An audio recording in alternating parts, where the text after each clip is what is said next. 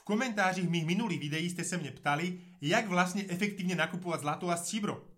O drahých kovech panuje mnoho mýtů, proto jsem se rozhodl natočit krátké video o tom, jak nepřeplatit u nákupu zlata a stříbra a na co si dát pozor.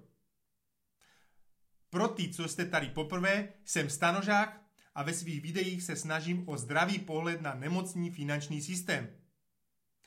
Profesionálně se věnují drahým kovům již 12. rokem a spolu s kolegy jsme k myšlence dlouhodobého a pravidelného investování do dra- fyzických drahých kovů přivedli již tisíce klientů nejen z Česka a Slovenska.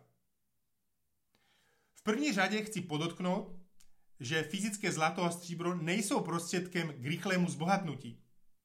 Na to slouží jiné typy investic, ale častokrát s obrovským rizikem. Dnešní video ale nebude ani o tom, proč žít v dnešní době do zlata a stříbra. Na tohle téma jsem natočil samostatné video, které najdete na mém YouTube kanálu. To, že za papírovou pětistovku z 80. let, to československou korunu, si již dnes nic nekoupíte, to je všem jasné. A hodnota těch nových současných pětistovek jde neustále dolů vzhledem k téměř 20% inflaci.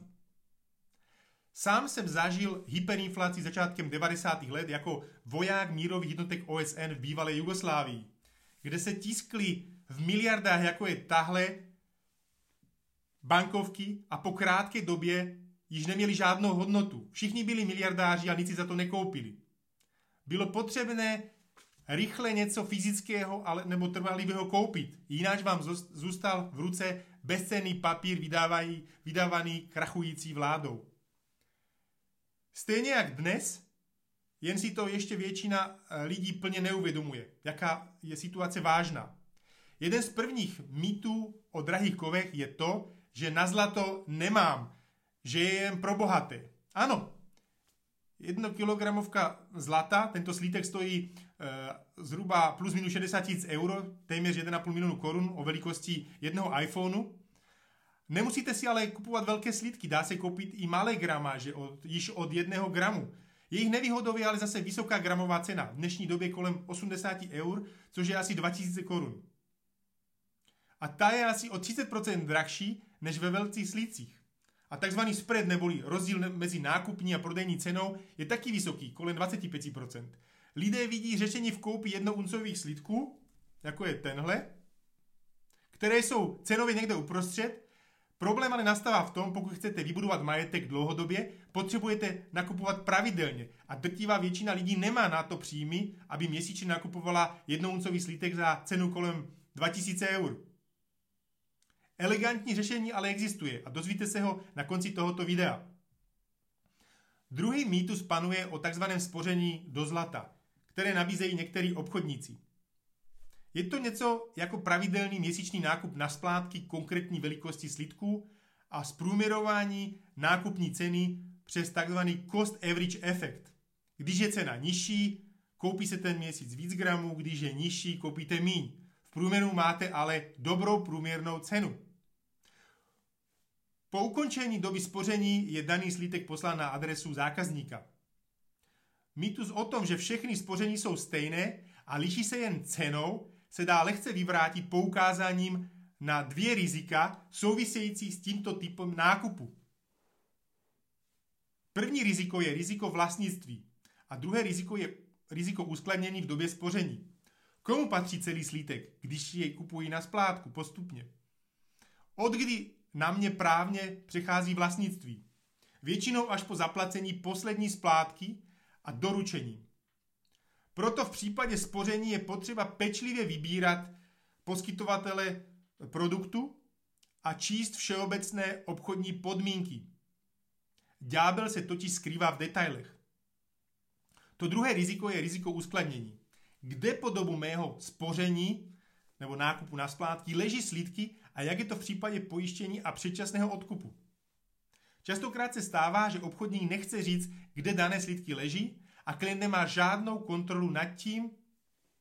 Obchodníci často uskladňují takzvané u sebe v trezoru, na firmě, což je hodně rizikové. A nebo mají na jméno firmy pronajatý trezor v bance. Opět v takovém případě má klient nulovou kontrolu nad svým majetkem.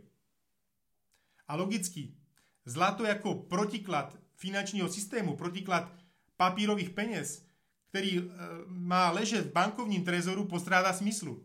Zlatem se zajišťujete dlouhodobě vůči inflaci a riziku pádu finančního sektoru. V případě krachu banky jste nezajištěný věřitel, nebo pokud nedosporený slítek právně nevlastníte, nejste vlastně nic. Nesmějte se, za poslední 25 let padlo v Česku víc než 20 bank a družstevních spořitelen, neboli záložen, nebo kampelíček. Pamatujete si na Bangran, neboli fronty na peníze v červnu 2002 na pobočkách IPB banky, třetí největší v Česku? Nebo nedávný krach do tehdy zdravé banky Sberbank?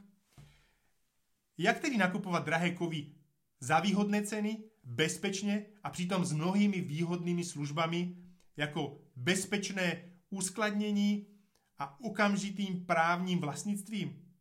I o tom budu mluvit v závěru.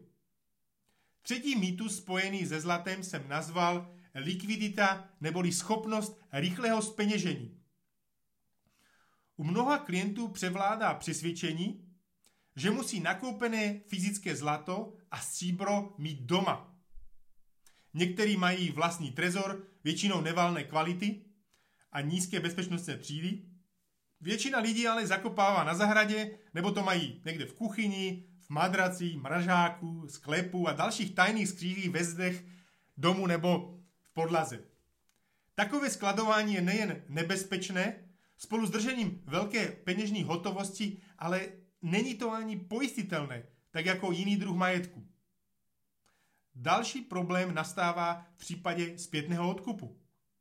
Jednou budu možná chtít prodat, protože cena drahého kovu vyrostla, nebo budu potřebovat speněžit své slídky a mince na peníze platné v dané době.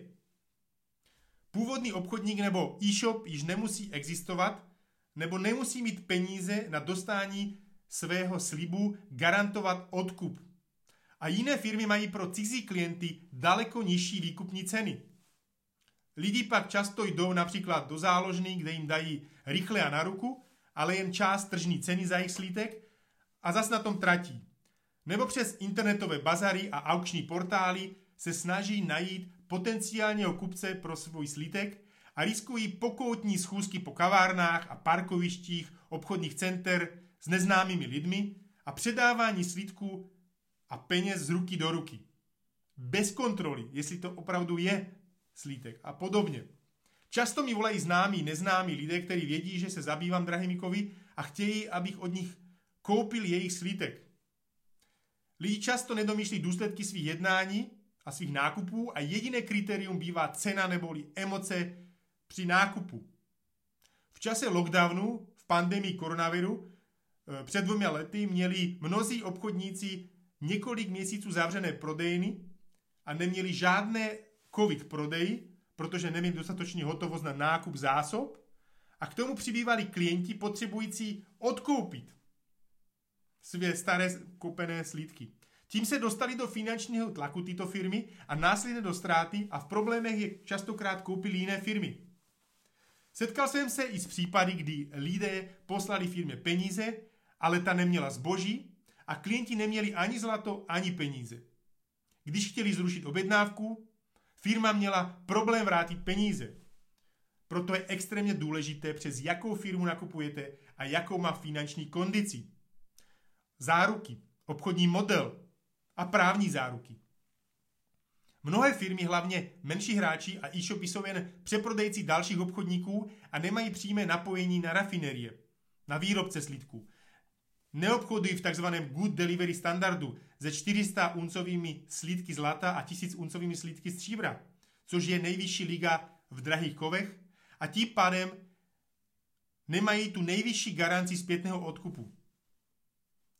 Tomu, jako jako běžný klient mít možnost podílet se na těchto velkoobchodních cenách, budu mluvit v závěru. Čtvrtý mýtus je nakupovat jen mince anebo menší značkové slídky v obalu.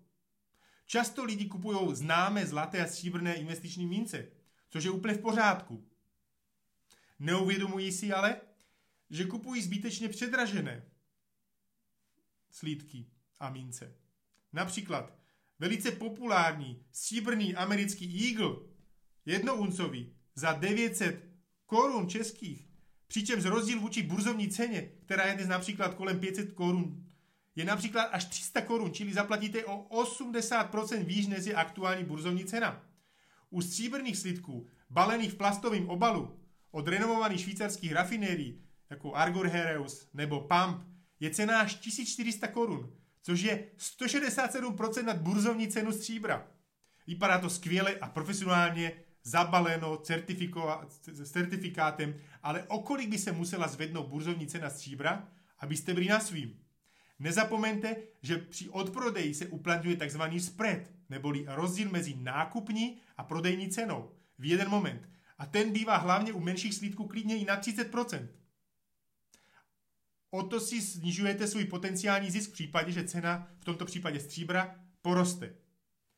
Dále jsou hodně populární mince vydávané přímo obchodníky s výraženými obrázky zvířátek jako dárek pro děti nebo s portretem nějaké historické osobnosti nebo události. Když půjde do tujího, nikoho nezajímá, co je na dané minci vyobraženo. Je hlavně o gramovou cenu a o to, kdo dokáže vykoupit takový typ nestandardního kovu. A v zahraničí byste s tím vůbec nepochodili. Jsou to pro ně neznámé a těžce spenežitelné kousky. Speciální kategorii jsou numizmatické, čili sběratelské mince v různých kolekcích a historické mince, kde běžný kupující je ve značné informační nevýhodě oproti zběhlým profesionálům. A je to doslova věda. A umění samozřejmě. Obchod probíhá prostřednictvím různých odborných veletrhů, online aukcí a katalogů. Ceny se liší kus od kusu a chce to čas a odborné dovednosti. Jinak jste v tom ztraceni a můžete utratit Mailand.